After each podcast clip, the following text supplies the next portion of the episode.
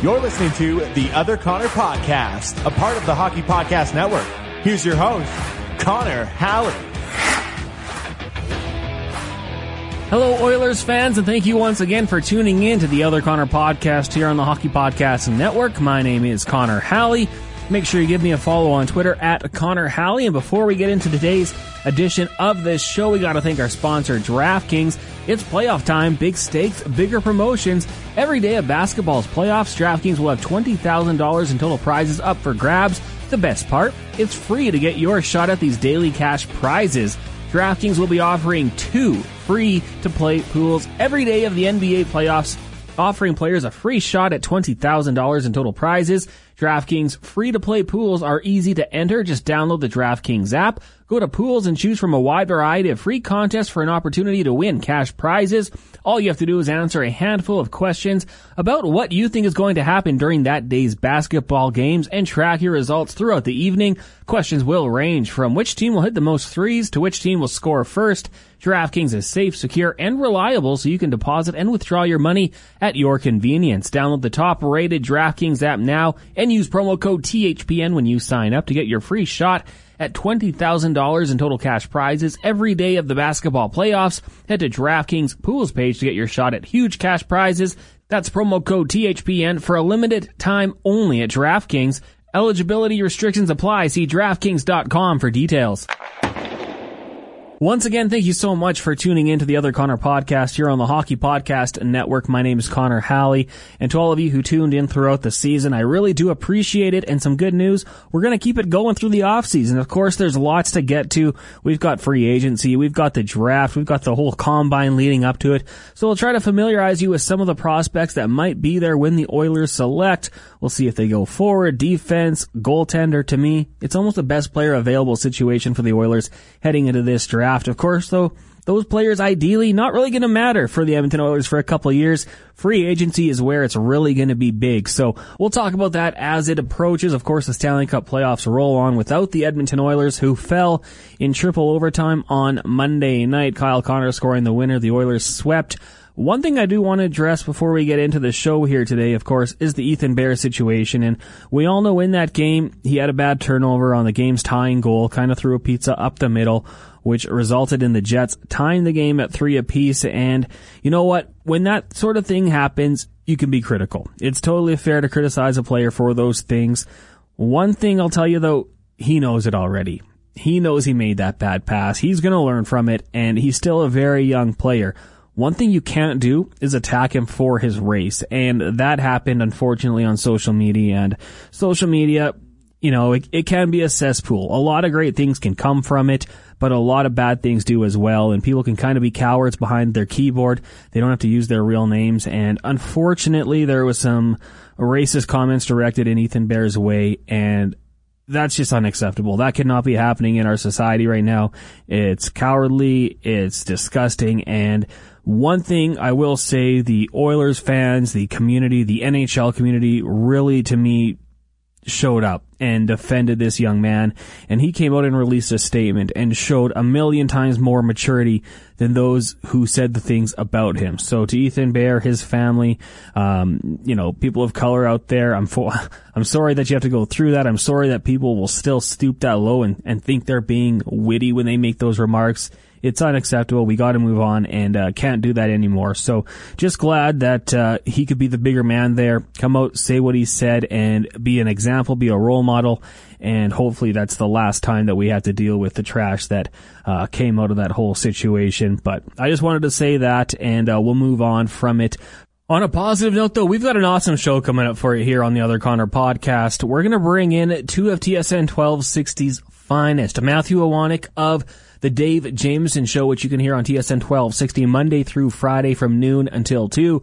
You can also give him a follow on Twitter at Matthew Iwanyk and Allan Mitchell from the Lowdown with Lowetide. He also writes at The Athletic. He's on air from 10 a.m. until noon. So if you like these guys, you got four hours straight of it, Monday through Friday on TSN 1260. You can also give LT a follow on Twitter at Lowetide. I had this conversation earlier on in the day. Why don't we jump into it right now, talking all things Edmonton Oilers. We're now joined by Matthew Iwanyk of TSN 1260 and Allan Mitchell, also of TSN 1260 and The Athletic. You can hear them both Monday through Friday from 10 a.m. until 2 p.m. TSN 1260.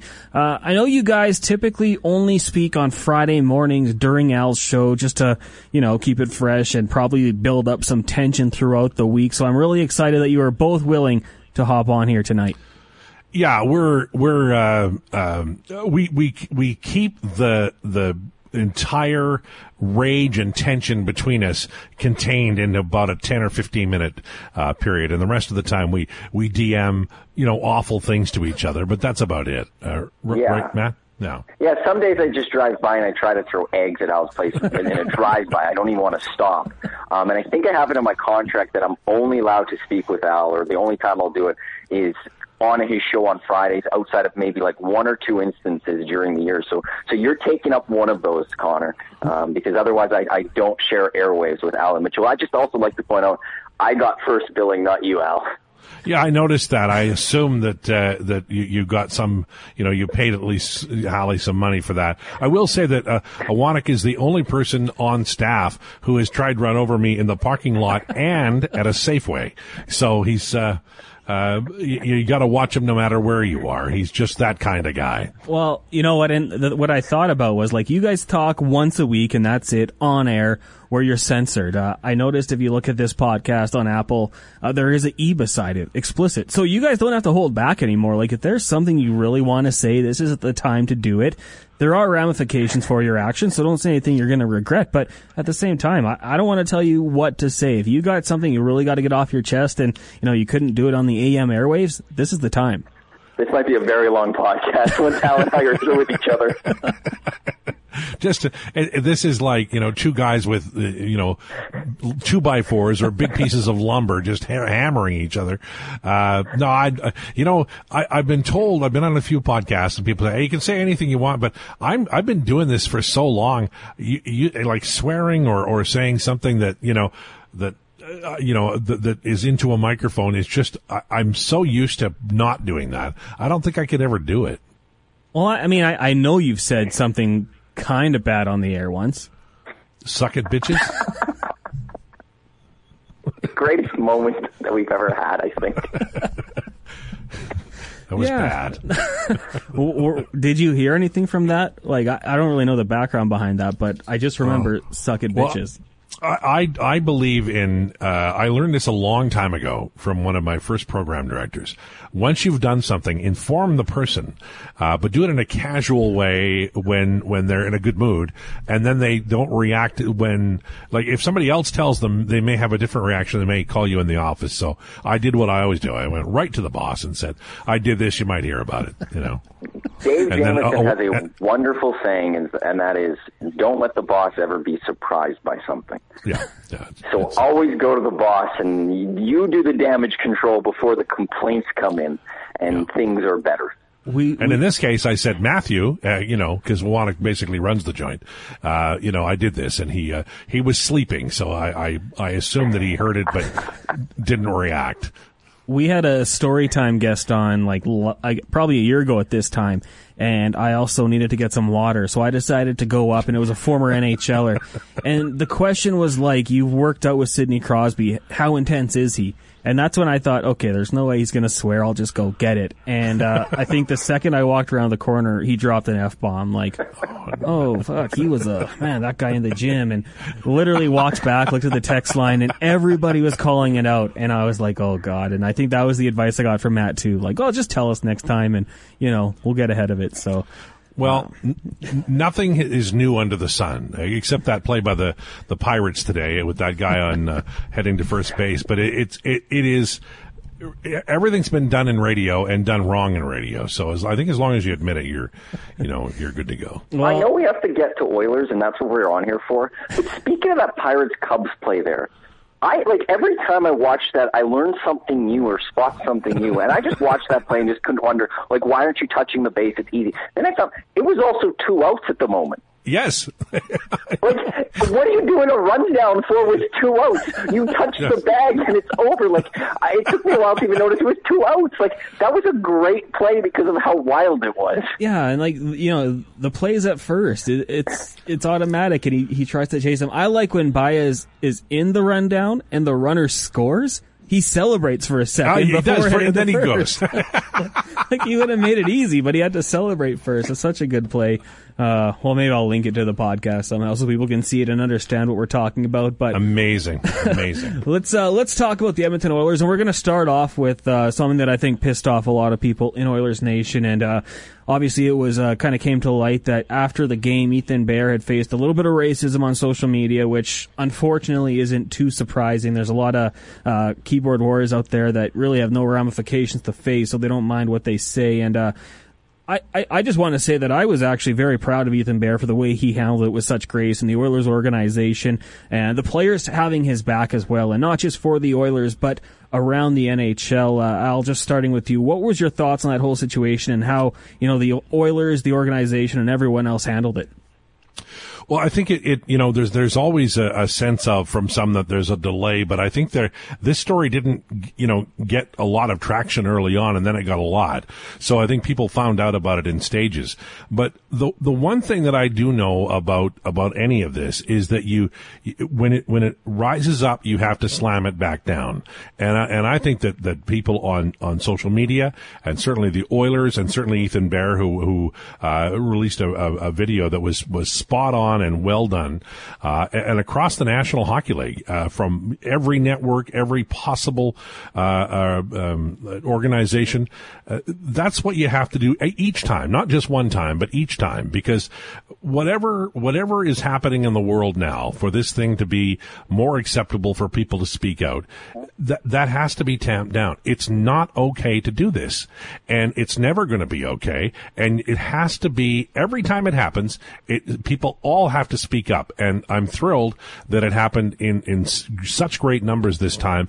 And then we have to do it all again the next time. And Matt, like I know if people follow you on Twitter, you, are not afraid to to get into it with people. You, are going to stand up for what you think is right. How did you think uh, the whole social media response was? Well, the response was fantastic to it. I love how so many people stood up with Ethan Bear, and you know there was the hashtag I stand with Bear uh, that started going, and everyone trying to shine light that this stuff isn't acceptable.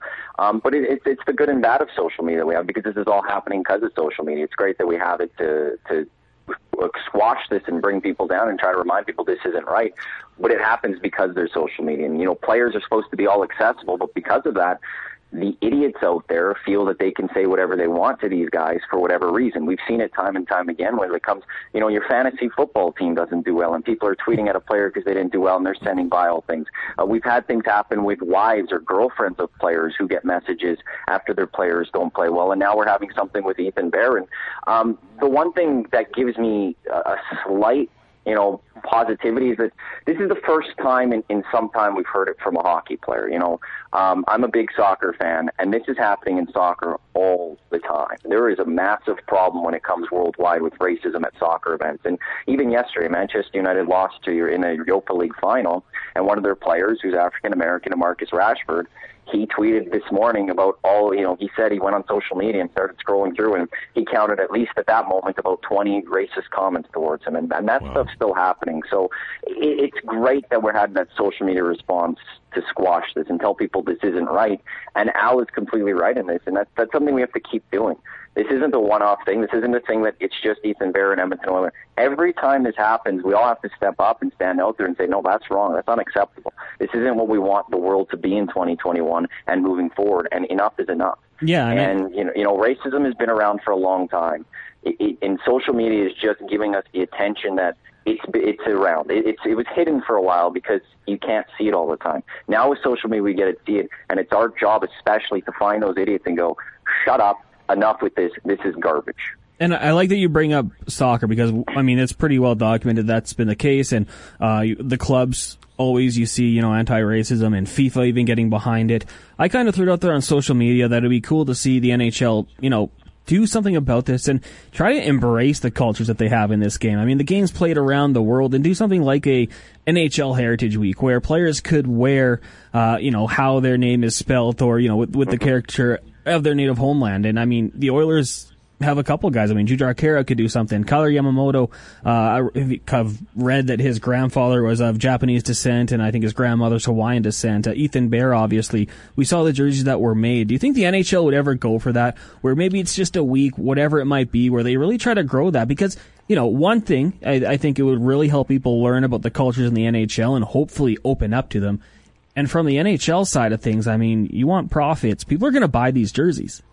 Yeah, and, and you also learn, you know, I, I saw a piece on Yamamoto the other day, and I learned a lot about you know Kailer Yamamoto, and I've read about Jujhar Khaira. You know his his uh, story of his parents is just a beautiful one. They you know they they in Canada uh, he drives a truck. They worked hard their whole lives. They they wanted to integrate into the community, and they did it through hockey with their children. And it's it's like the great Canadian story, and and that that has value, and I think it it it you know, you have to introduce and you have to intermingle and you have to interact.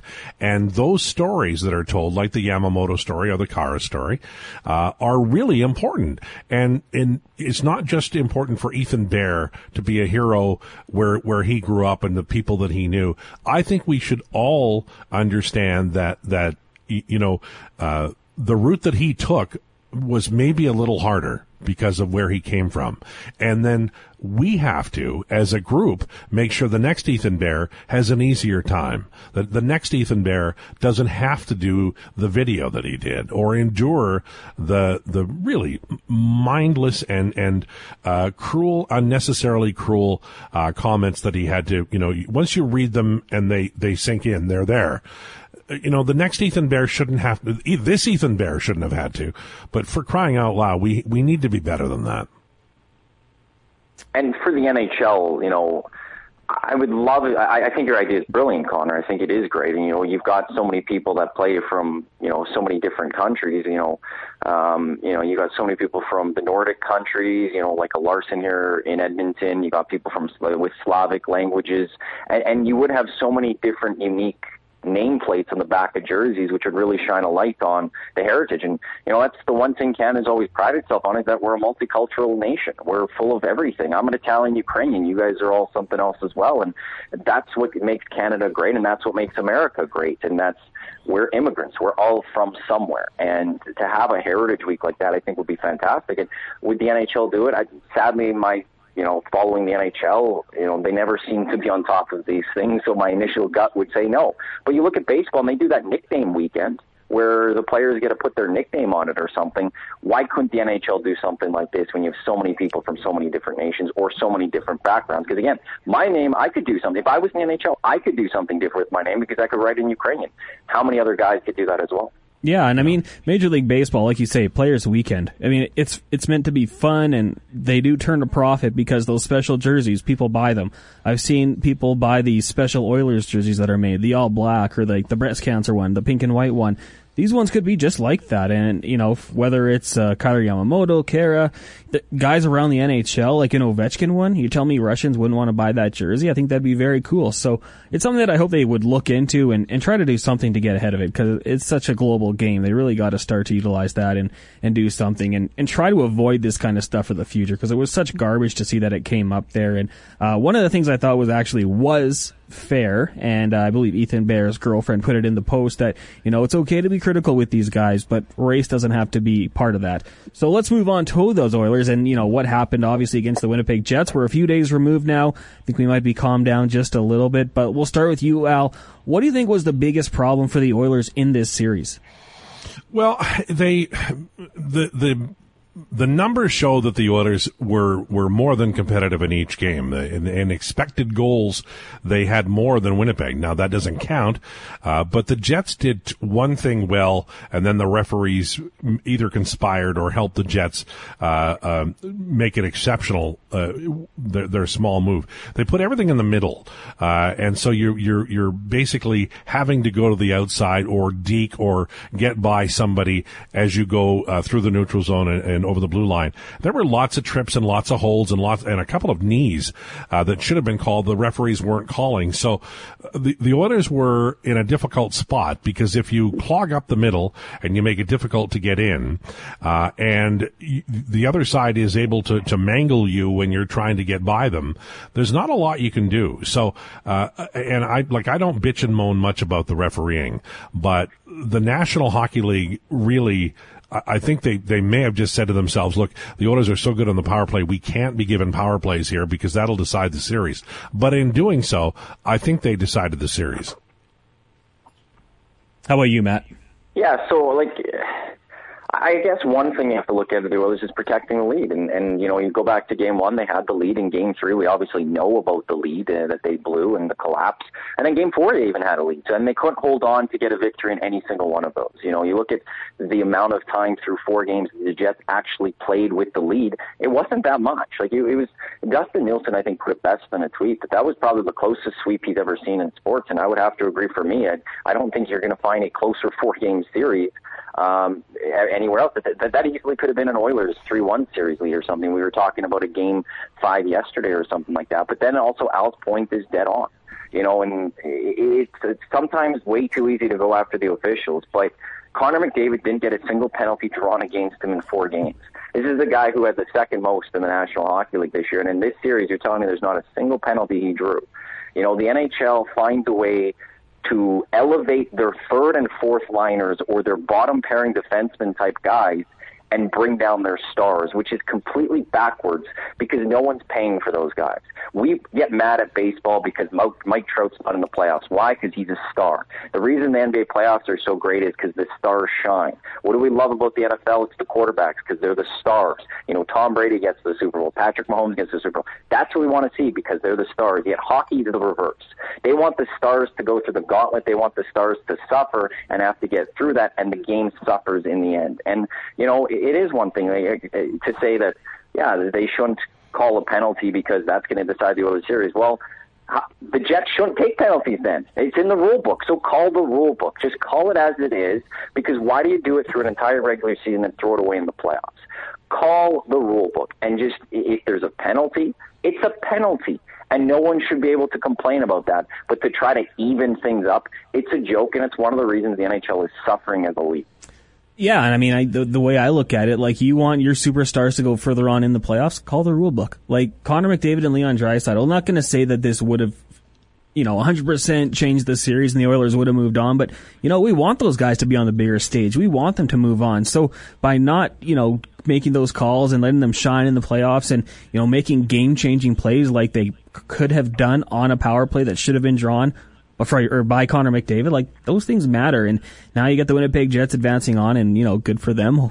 We'll we'll root for them against the Maple Leafs if that happens. But I, I agree with you, Maddie. Like you're you're just not helping your superstars, and it's getting to the point where it's embarrassing. And I don't know about you guys, but I have no faith that it's going to change. Like I think this just might be how hockey's going to be. Well, well, no, it, it won't change because we were having this discussion a few months ago, or it was after the Tim Peel situation and all everyone, you know, and that's a big part of this is how the refs handle these things, and the GMs are fine with it, and the league's fine with it, and they're just okay with, you know, allowing game management and all that to occur. And it's, it, I have zero confidence that the NHL is ever going to do something about this, and they're only going to hurt themselves. You know, uh, and I, I think this beyond just Connor and Leon, it, it's for all stars. It's for MacKinnon. It's for Matthews. It's for Crosby. It's for Ovechkin.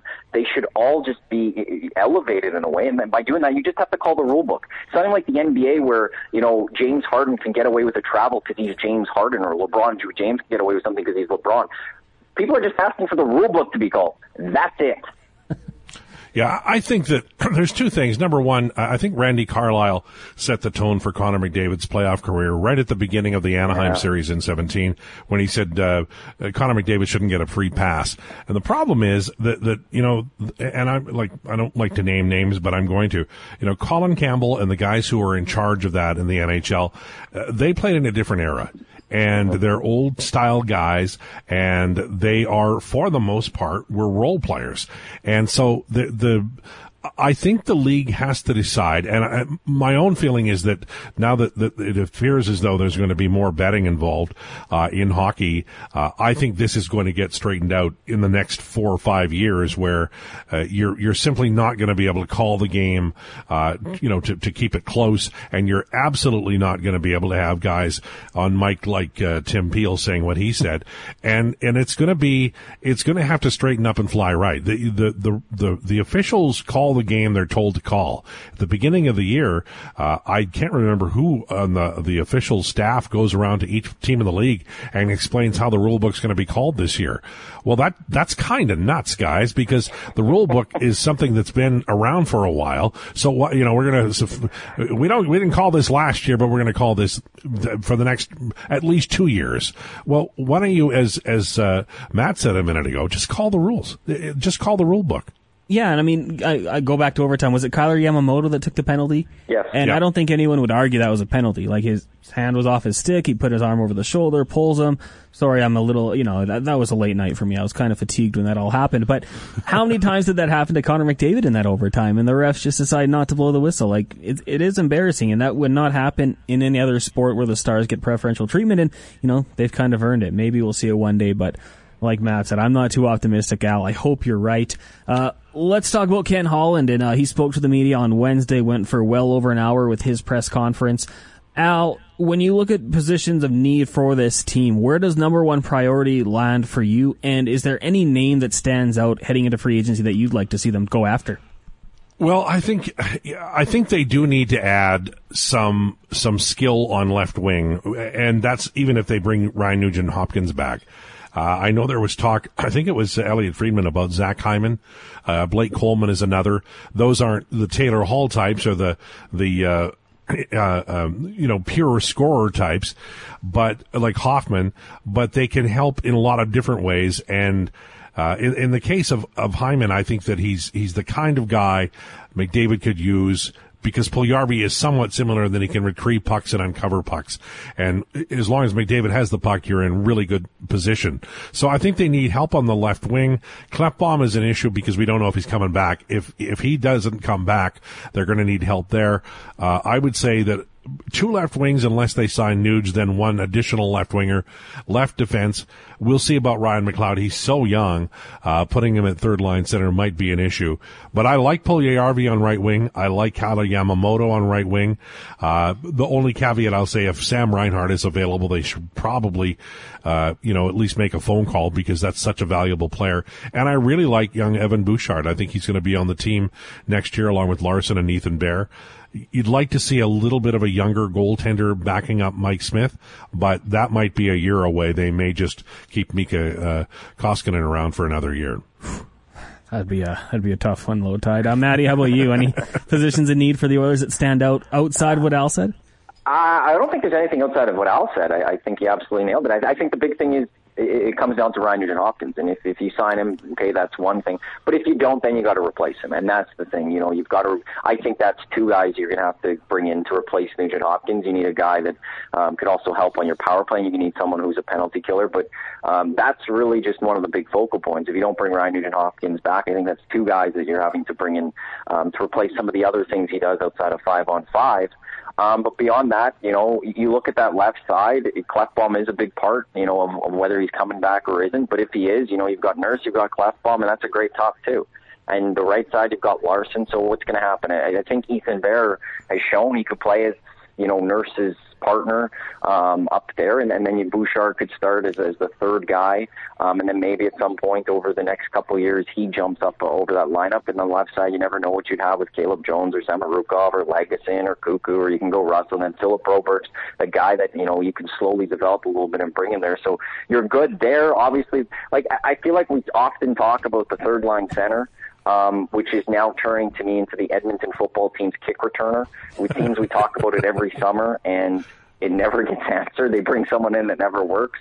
Um, but you know, outside of that, that top left wing with the McDavid or whatever, that's a big thing. Because as great as Draisaitl and McDavid are together, you really want them on separate lines and having two unbelievable lines. So um, getting that you know top left winger and and the younger goalie. Like you, you bring back Mike Smith, you can find a way to get out of Koskinen, and you bring in a young goalie and have a nice competition between two guys for a year until that young goalie can just take over the year after or partly next year.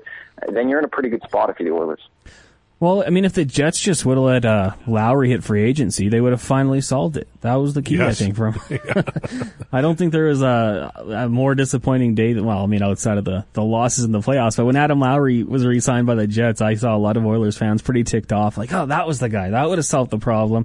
Uh, alas, it was not meant to be. Uh, very quickly, guys, uh, more disappointing series loss Blackhawks or Jets? Um, the, the Blackhawks series, I wasn't really disappointed by. I thought, I based on what I saw, I think there were a lot of guys who didn't think they'd be coming back, and so they weren't. You know, they weren't in tip-top condition. It would be a bad way to evaluate a team based on the the Chicago series.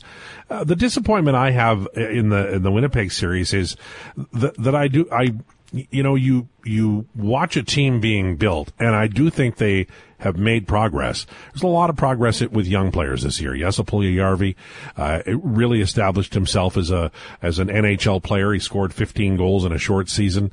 Uh, I, I I think that Ethan Bear started slowly. He had a concussion. He came back and played well for a long time. He had some wobble at the end, but overall he's making progress.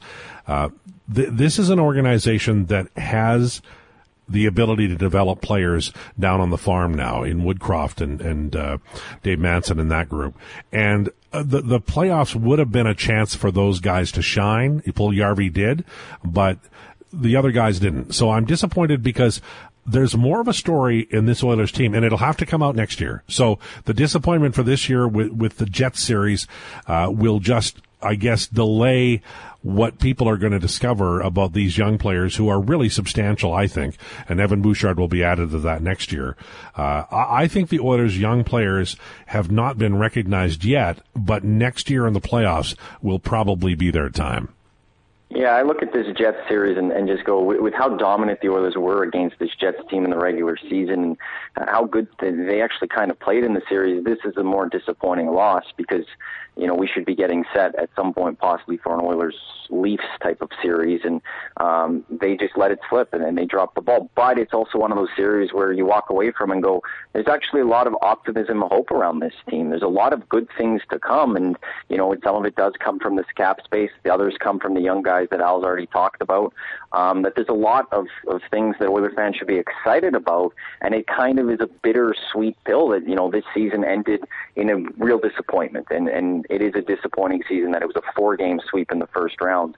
But there should be a lot of excitement because of what should come this summer and where this team is headed. Because now we go to a year next year where it's not about the Oilers making the playoffs like it has been the last years. It's not about clinching a playoff spot.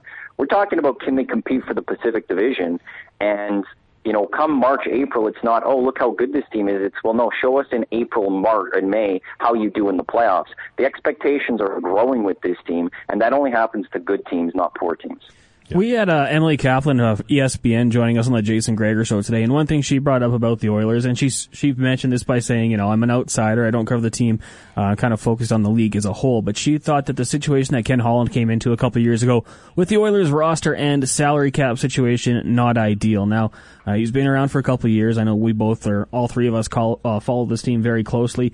What have you thought of what he's done this last two years? Because I was on social media Friday night after the loss, and I, I won't say the Twitter account, but it, it tweeted out, fire Ken Holland. No, we aren't kidding. And I, I just couldn't believe it. What have you guys thought of the work he's done so far, starting with Al? I think he's done well, and I, I, I say that like not just oh he's done pretty well. I think Ken Holland's done well, and I'll tell you why. He was so when he arrived, he what he did was he said, okay, the next two years, uh, we're just going to be lopping off contracts at the end of the year, and I'm going to have to live with that. But I have to fill in and I have to find players, and he got a lot of guys on one and maybe two year deals, and he he was able to bridge the gap, and I think he did it pretty well. Remember, they made the playoffs both times, and with with, with this team. Uh, there's always a real problem. Uh, uh, um, Peter Chiarelli had it in 2015. Holland's got it now. When you have money, the owners traditionally have been pretty good at procuring talent when they don't have a lot of money. Back in the olden days, Sather did it well. Kevin Lowe did it well when he first became general manager. The problem for the owners has been during the cap era when they've got a lot of free agent money to spend. Steve Tambellini in 2011, Chiarelli in 2015, uh, and now Ken Holland this year. They haven't spent it well. So I, I think Ken Holland has done very well, but I think the big test is going to be this offseason. And the names I'm hearing, which are Hyman, Larsson, Nuge, Smith, I'm encouraged by, but we'll have to see how long the contracts, how big the contracts, and how many little ones that he can slide in there that can have a big impact. How about you, Maddie? How do you think uh, Holland's done his two years with the team? Yeah, I think those people that want to fire Ken Holland forget the mess Peter Chiarelli left here in this team, in this town and with this team. Like it, it was, everyone was calling for his head for a reason back in January of 18 or whatever it was, because things were so 2019 because things were that bad and the cap situation was horrendous and it takes a while to get out of that. You know, um, you know people are you know rip Ken Holland because he has James Neal. Well, the reason you have James Neal is because the Lucic contract was worse and they got it. He's actually the better deal out of the two because you can possibly buy him out, which might be something that's coming this summer, which you couldn't do with Lucic. You know, uh, has there been some mistakes made by Ken Holland? Sure. You know, the Zack Kassian deal doesn't look good right now. The Kyle Turris deal, not that great. However, you can always bury Kyle Turris if you need to, and it's not that much on the cap. As Al was saying, it's a lot of one, two year deals, and even the two year deals, they're not that bad that you can easily get out of them if you need to. That I think with what he's had to deal with because of the handcuffs that Peter Chiarelli put on him, he's done pretty well. And let's not forget, last summer, you know, in January of last year, we were anticipating a salary cap to go up to as high as possibly $87 million. And then COVID hit. And COVID changed a lot of things. It changed that Athanasiou deal. You know, Athanasiou didn't get a chance to uh, to be with this team and build some chemistry. And then Ken Holland couldn't qualify him because it was too much because we also saw a flat cap in the National Hockey League. And he had to make deals that were around COVID. Now it's his summer. Now it's his team because of all this cap space coming. It's the, the handcuffs are off. Anything moving forward, it's all on Ken Holland, and we're going to see what he can do with this team. And any mistakes or successes that happen over the next years, that's all now on Ken Holland. We can forget about the past. But for these first couple years, you have to always remember about Peter Chiarelli, and even after Peter Chiarelli, the Mikko Koskinen deal wasn't even him. Um, you know, you have to remember how all these guys – put the handcuffs on Ken Holland as he was hired, and he just got out of them. And those people that want to fire Ken Holland are like, really? So uh, go to Connor McDavid with that right now, where you go, hey, we're we're just gonna you made the playoffs in two years, but we're gonna fire the GM again. And then the new GM's going to come, and he's probably going to want his own coach again here too. And and the dysfunction that that leads to an organization. You've hired this guy two years ago for the Oilers. You trust him, and you see what he can do. Now I get there's some trepidation because of his late time in Detroit. I get that.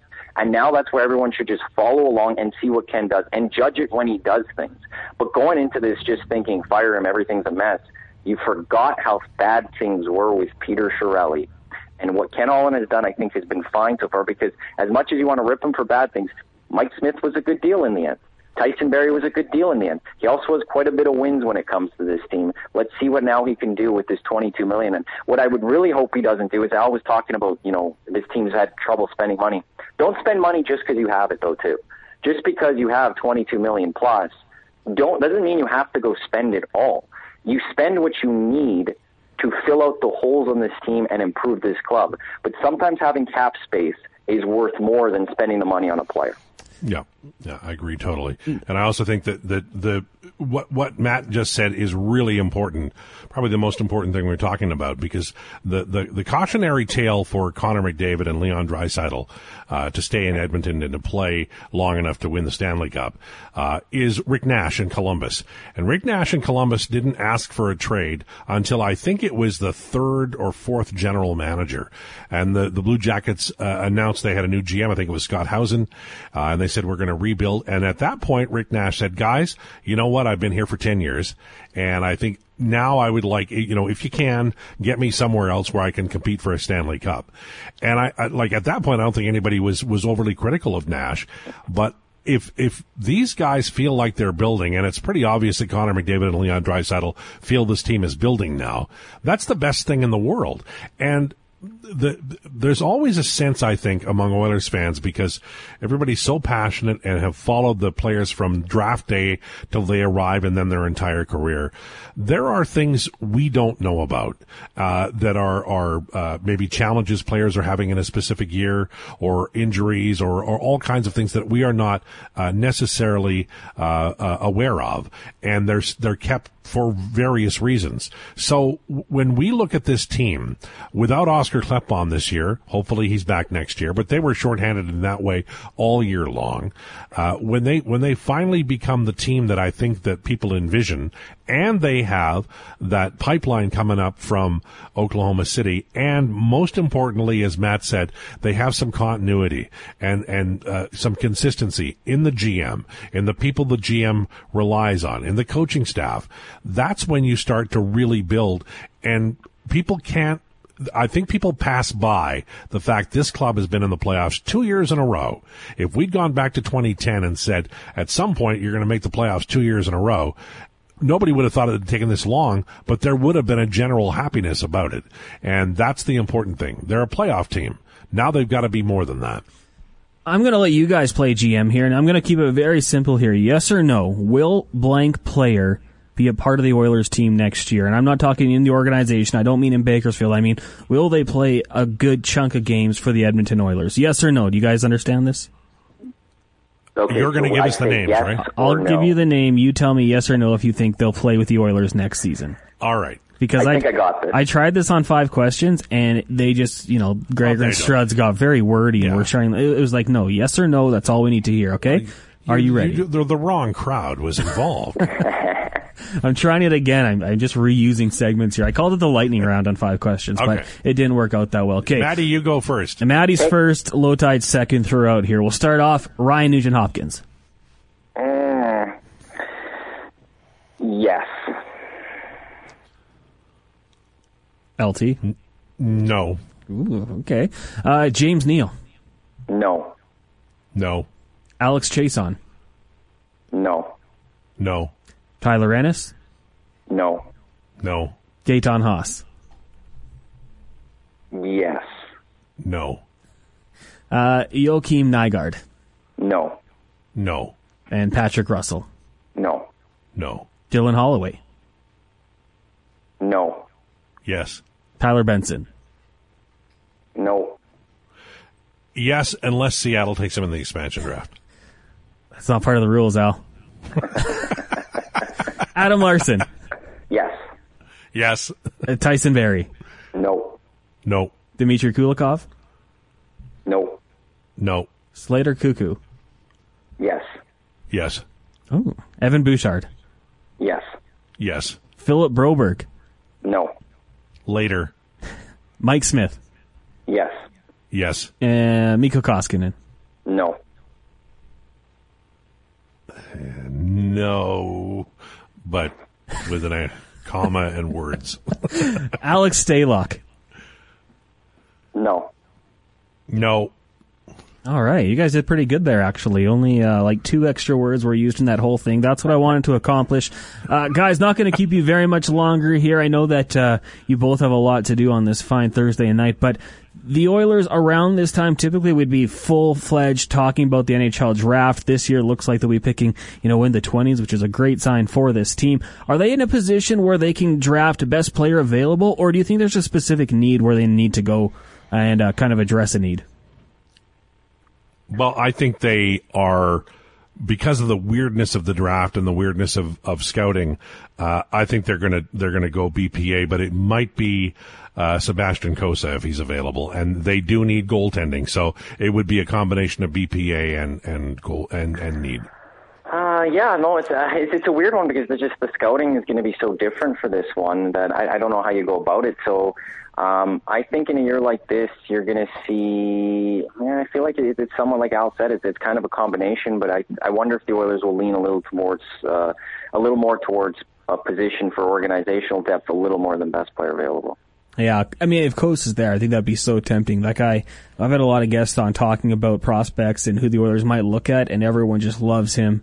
The potential that's there. They say he just looks like a goalie. Six foot six right now. Uh, just a stud for the Edmonton Oil Kings, and uh, hopefully we get a chance to watch a little bit more of him next year in in person. Guys, uh, one last question for you here. Uh, from what you've seen in the Stanley Cup playoffs so far, do you have a prediction for who might meet up in the final, or well, let's just say who's going to hoist the cup when it's all said and done? Oh, you go first, Maddie. Okay, I don't have a prediction of who's going to do it. I'm going to go with who I want. I want to see the Islanders take on the Avs, and I would love the Islanders with Barry Trotz and Lou Lamoriello winning another title. So I'm going to go with the Islanders over the Avs. That's what I would love to see. I don't know what's going to happen. I'm not going to do that prediction. I predicted the Oilers in five, so I'm done with those things. I'm going to go with my heart. Well, if he gets to, I get to. I'm going to say Boston versus the Avs, and I won't pick a winner either. I did pick a winner. I picked the Islanders. Oh well, Boston. I said I wanted don't- Lou Lamoriello and listen. Barry Trotz to win the cup. I'm on the show with you. You can't expect me to listen to you. Clearly. You're trying to figure out that new computer you got at. oh my God, this is. Some, I, God, my children didn't tape this. This is so bad. I'm just. I'm. God, it, it, it's You don't just. think it- they taped you. yeah, why? How would I know, right? Uh, last uh, last opportunity, guys. If you want to sling any dirt at each other, uh, this is the last chance because we're just about to wrap it up here. I, I will. T- in in all honesty, uh, uh, uh, I, I love working with Matt. We rarely do because I uh, I'm working uh, from home. Uh, but in the times that we work together, all we do is laugh, and uh, we have some some inside jokes that will always be ours. Uh, and and uh, I, I enjoy it. He's he's a he's a fun guy, and he's in no way the persona that sometimes he uh, takes on because we sort of present him that way on the radio station. See, and Al's the complete opposite. Anytime people ask me what's Al like, and I go, "It's Al. It's, this is who he is. He's just a wonderful, a lovely human being." And I, I like it. It has sucked these last 16 months not having Al in the building because even just chatting before his show, before he heads off, or there's always the little, you know, pass by after his show and before JMO's show, he'd come by. And my favorite is always I would sit in the same studio with Dave whenever we'd have an intern, and every day Al would look at me and go what's the intern's name? And every day I'd have to tell Al what their name was, uh, and he'd walk away and say hi to the intern. Uh, so, and yeah, I, Al, we missed you in the building, won't lie. Uh, you know what? What I like about Iwanyk is he was one of the few people who understood that I didn't know. He wasn't. I wasn't trying to play along or be funny. I simply didn't know the guy's name. Which includes your Chuck. oh no, were your Remchuk? It was at least a month. I swear. Every day. What's that guy's name? Uh, complicated name that Tyler. Al, who's your uh, favorite intern of all time? Oh God, I don't do that to me. Um, no, I, I won't. There, we've had some really good ones, I have to say. Uh, uh, uh, the the station picks really, really good people, um, and and uh, you know, even if I had somebody in mind, I probably don't know their name. You could have just said Matt. You know. Well, I I, I, I don't a recall. Gregor intern. I wasn't a station intern. Yeah, Oh, no, I don't. okay. I don't I was recall him separate one. around. Yeah, he was. Uh, um, I will say this: Hallie was the one who who had to babysit me at the beginning when I didn't know what the hell I was doing because I'd worked top forty years and years previous to that. So Hallie on the Saturday show was the one who sort of said, "Al, that's the microphone. Don't touch that. That'll blow up, and uh, you're still on the air. Uh, turn your mic off. That sort of thing." Yeah, and I, I mean, I was told I was working with a radio veteran. He knows what he's doing, so don't worry about it. So we found a way to get it all done. Well, guys, thanks so much for doing this. Really appreciate it. And uh, if you're willing, maybe we'll do it again sometime. Sounds great. Anytime. Excellent roundtable with Lowetide from the Lowdown with Lowetide Monday through Friday, TSN 1260 from 10 a.m. until noon. Make sure you give him a follow on Twitter as well at Lowetide and Matthew Iwanyk, one half of the Dave Jameson Show, which you can hear on TSN 1260 from noon until 2 Monday through Friday. Give him a follow also on Twitter at Matthew Iwanyk. And that is going to wrap it up for another edition of the Other Connor podcast. Big thank you to our sponsor, DraftKings. If you're going to sign up, and I recommend you do so. Make sure you use promo code THPN. Lots of hockey to bet on. You got baseball, basketball. Before you know it, football will be back, and then the Oilers will be back. And hopefully they'll be winning games, and uh, Connor McDavid and Leon Draisaitl will be winning you money on DraftKings. Check it out. Got to thank my friends at the Hockey Podcast Network for making this all happen. My name is Connor Halley. You can give me a follow on Twitter as well if you feel like it at Connor Halley. I really do appreciate it. Thank you so much for tuning in today. We'll talk to you next time here on the Other Connor Podcast. Thanks for tuning in to the Other Connor podcast. New shows drop every Tuesday and Friday wherever you get your podcasts from.